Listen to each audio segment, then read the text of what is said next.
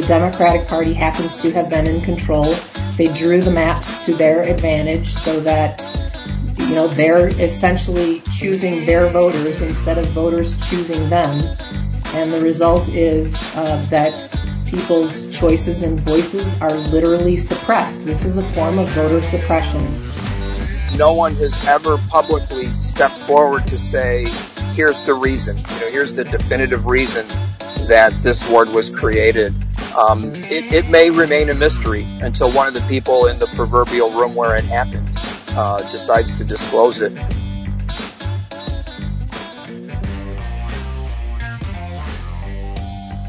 You're listening to The Cloudcast, a new podcast from The Daily Line about the people who wield power in Chicago, Cook County, and the state of Illinois. Every episode, we're going to bring you stories and interviews breaking down how that power develops and gets turned into policy. Policy that's funded with our tax dollars and ends up having a big impact on all of our lives. I'm Joel Ebert. I'm Alex Nitkin. And I'm Erin Hegarty. We're all reporters at The Daily Line, and 2021 is going to be a huge year for power in Illinois. Chicago Mayor Lori Lightfoot is trying to get her agenda back on track after narrowly passing a hard-fought, pandemic-ravaged budget. She's also facing massive pressure to overhaul the city's police department after a year full of protests and ongoing fallout from a now infamous botched 2019 police raid. Cook County leaders are going to have to figure out the right way to assess, charge, and collect property taxes now that all residents' economic situations have been scrambled by the COVID-19 pandemic. And on the state level, embattled Illinois House Speaker Mike Madigan is facing the political fight of his life, while Governor J.B. Pritzker and legislative leaders are working to recover from the defeat of their graduated income tax proposal, all while the state scrambles to close a multi-billion-dollar budget deficit. Throughout the year, we will delve into a big range of topics, including finances and budgets to reforming criminal justice and policing. Our guests will include policymakers, former elected officials, some current elected officials, lobbyists, organizers, and reporters who will share their insights and analysis of what's going on. But first, we really want to talk to you about redistricting and remapping, which is something we're going to be following really closely all year, both on our written coverage and hopefully through this podcast. If you follow politics closely, you've probably heard about congressional redistricting, when state leaders or independent panels redraw the districts that make up the U.S. House of Representatives. But that's just at the federal level. We're also going to get new boundaries this year for all 50 of Chicago's wards, 17 Cook County Commissioner districts, 59 Illinois State Senate districts, and 118 State House districts. The redistricting and remapping process is undertaken every 10 years following the decennial census. As the city, state, and county's population shifts, wards and districts are reconfigured to encapsulate an equal number of people in each ward or district. The process is messy. Aldermen are drawn out of their wards. Elected officials can disagree on who should even do the remapping in the first place.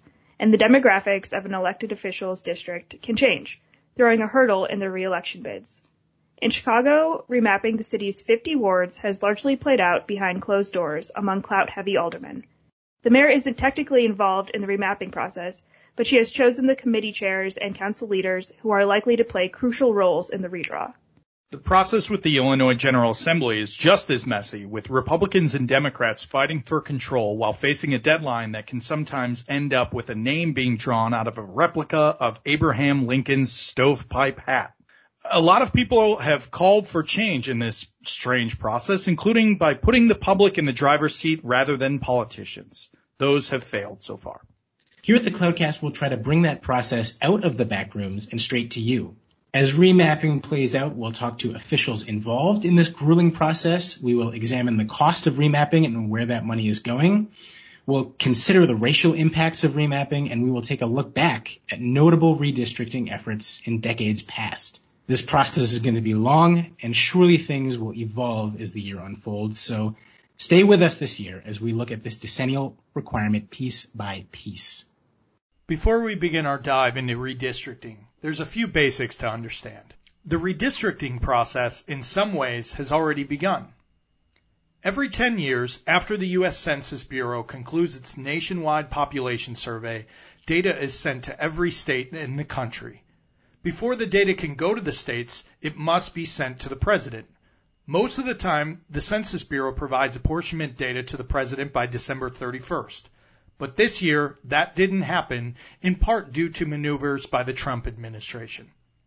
Shifts in population and an accurate count are important because it is directly tied to how many congressional seats a state has and how much federal funding it will receive. Here's Madeleine Doubek, Executive Director of the Coalition for Honest and New Government Ethics, or Change Illinois, on how the population data is used.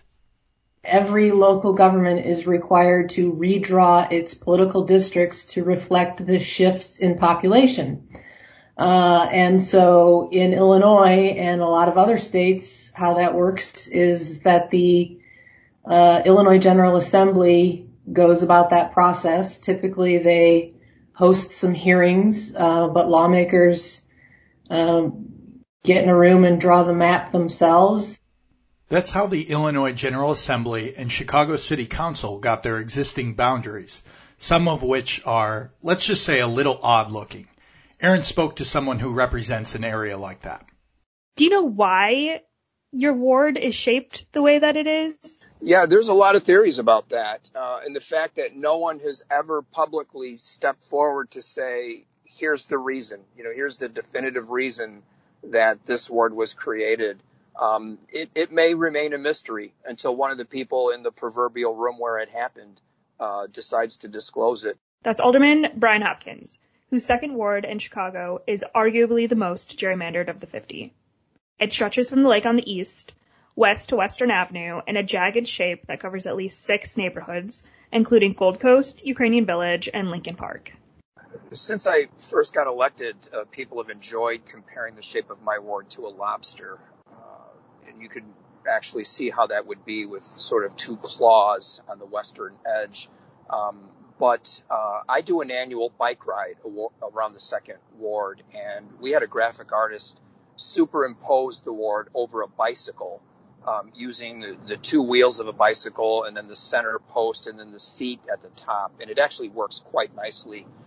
So because of my lifelong love of cycling, I prefer to call the second ward the bicycle ward. The ward's previous alderman, Bob Fioretti, was drawn out of the ward 10 years ago, when the boundaries were changed so drastically that none of the previous second ward, not even an alley, is included in the new second ward. But what was put into the ward was a massive industrial area along the north branch of the Chicago River that would later become Lincoln Yards. What's before us today is a very simple matter. It is a zoning amendment in the second ward. Nothing more, nothing less. A simple zoning change in my ward. And I'm urging your support as my colleagues, the same way that many of you over the years have asked me to support zoning changes in your ward, which I have done. That's Hopkins, speaking on the City Council floor on March 13th, 2019. He was asking his colleagues to support developer Sterling Bay's $6 billion plan to turn 53 acres of industrial land along the north branch of the Chicago River, which is now in Hopkins' ward, into thousands of apartments, offices, and entertainment spaces, aka Lincoln Yards. As alderman of the area, Hopkins had a huge role in workshopping and shepherding this massive proposal through the approval process, and by the time of this meeting, Sterling Bay had landed on a version of its plan that earned Hopkins' support. But the proposal was still controversial, and the council debated it for hours before eventually approving it in a vote of 33-14. One of the 14 who voted against the plan was Alderman Scott Waguespack from the neighboring 32nd Ward. Alderman Waguespack. Thank you, Mr. President. Today's vote is about zoning. And as a lot of you know, I used to have this area in the 32nd Ward. Waguespack had previously represented most of the future Lincoln Yards area until the new ward boundaries were adopted in 2015. And as Alderman Osterman pointed out, you could come back and find a better plan. In portions of that area, there was a better plan before I was redistricted out of it. After the last remap, the site to be the future home of Lincoln Yards was carved out of Waguespack's 32nd Ward and added to the 2nd Ward. I always kind of joke around with people because I'd say, the way we actually do it in that back room is we're not looking at a computer. We just throw Jell-O on the wall and see what sticks, and then we draw a line around it. That's literally what it looks like. It wasn't by Waguespack's choice that the future Lincoln Yards area was pushed out of his ward. Back in 2011, the last time the ward boundaries were drawn, Waguespack was one of the 8 aldermen who voted against the new map. And Lincoln Yards getting pushed out of his ward, he doesn't think that was an accident. In the terms of Rahm Emanuel, I think we found out later on that the way the second ward was carved up in part was forward-thinking in terms of that whole project over there, Lincoln Yards. If you look at the boundaries of where the TIF was drawn and also where the ward boundaries were drawn deliberately, it was very precise in terms of what properties ended up in that Lincoln Yards area as well. So when we're talking about power politics, Chicago does it extremely well. For what it's worth, Hopkins doesn't believe that's how the remap went down. He says if it were, someone would have approached him to tell him about it in 2015 when he was running for alderman.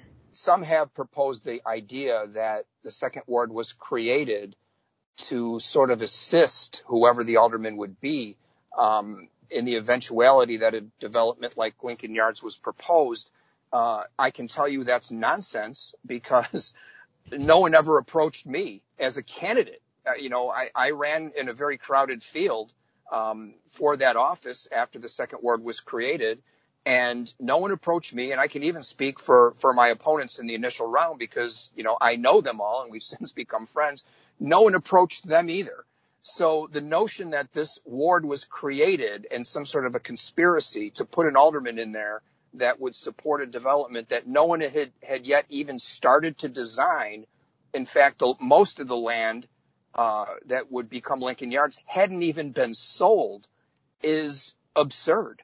You really got to have the tinfoil hat on nice and snug in order to believe something like that. So it's just not true. And in classic Chicago tradition, some people are just always going to believe the most nefarious conspiracy theory of the ones that they've heard. But I can tell you from personal knowledge that one is complete nonsense. No matter what the intention was, it's pretty safe to say that if the remap hadn't happened the way it did, and Waguespack kept the area in his ward, the multi-billion-dollar development going up there would look very different.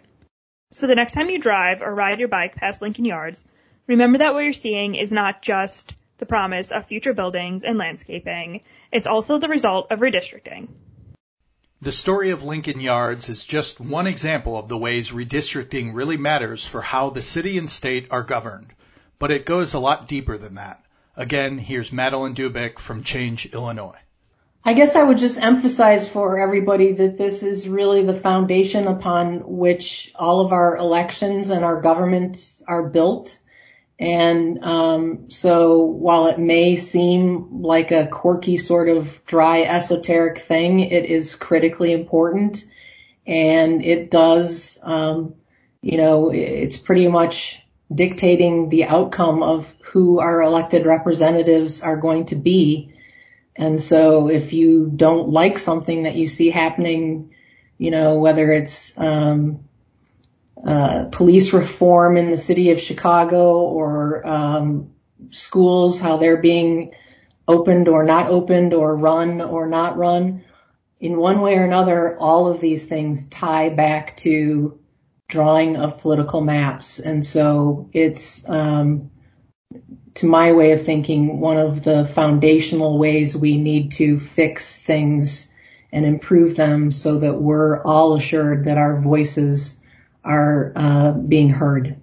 Doubek's organization is one of many in Illinois that have been pushing for lawmakers and members of the Chicago City Council to change the way they do redistricting.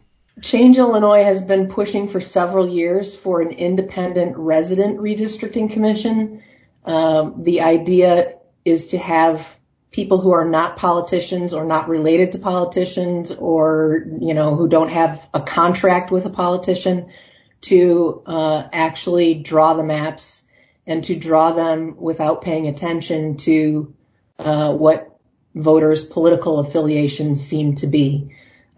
We have had proposals to try to get that done for the past several years by having lawmakers themselves vote to approve it. There have been previous attempts to try to get a question on the ballot asking voters if they'd prefer to have it done that way. All of those efforts have been stymied repeatedly. This past year, the last year in 2020, it was stymied by the pandemic and the fact that the Illinois General Assembly from the middle of March until the end of May did not even meet. The push for change is largely due to the political influence on the redistricting process. The Democratic Party happens to have been in control. They drew the maps to their advantage so that, you know, they're essentially choosing their voters instead of voters choosing them. And the result is that people's choices and voices are literally suppressed. This is a form of voter suppression when districts are drawn, you know, primarily for political advantage. And so you don't have it sets the foundation for our democracy, and when that foundation is rigged from the start, it creates all kinds of intended consequences that hurt all of us.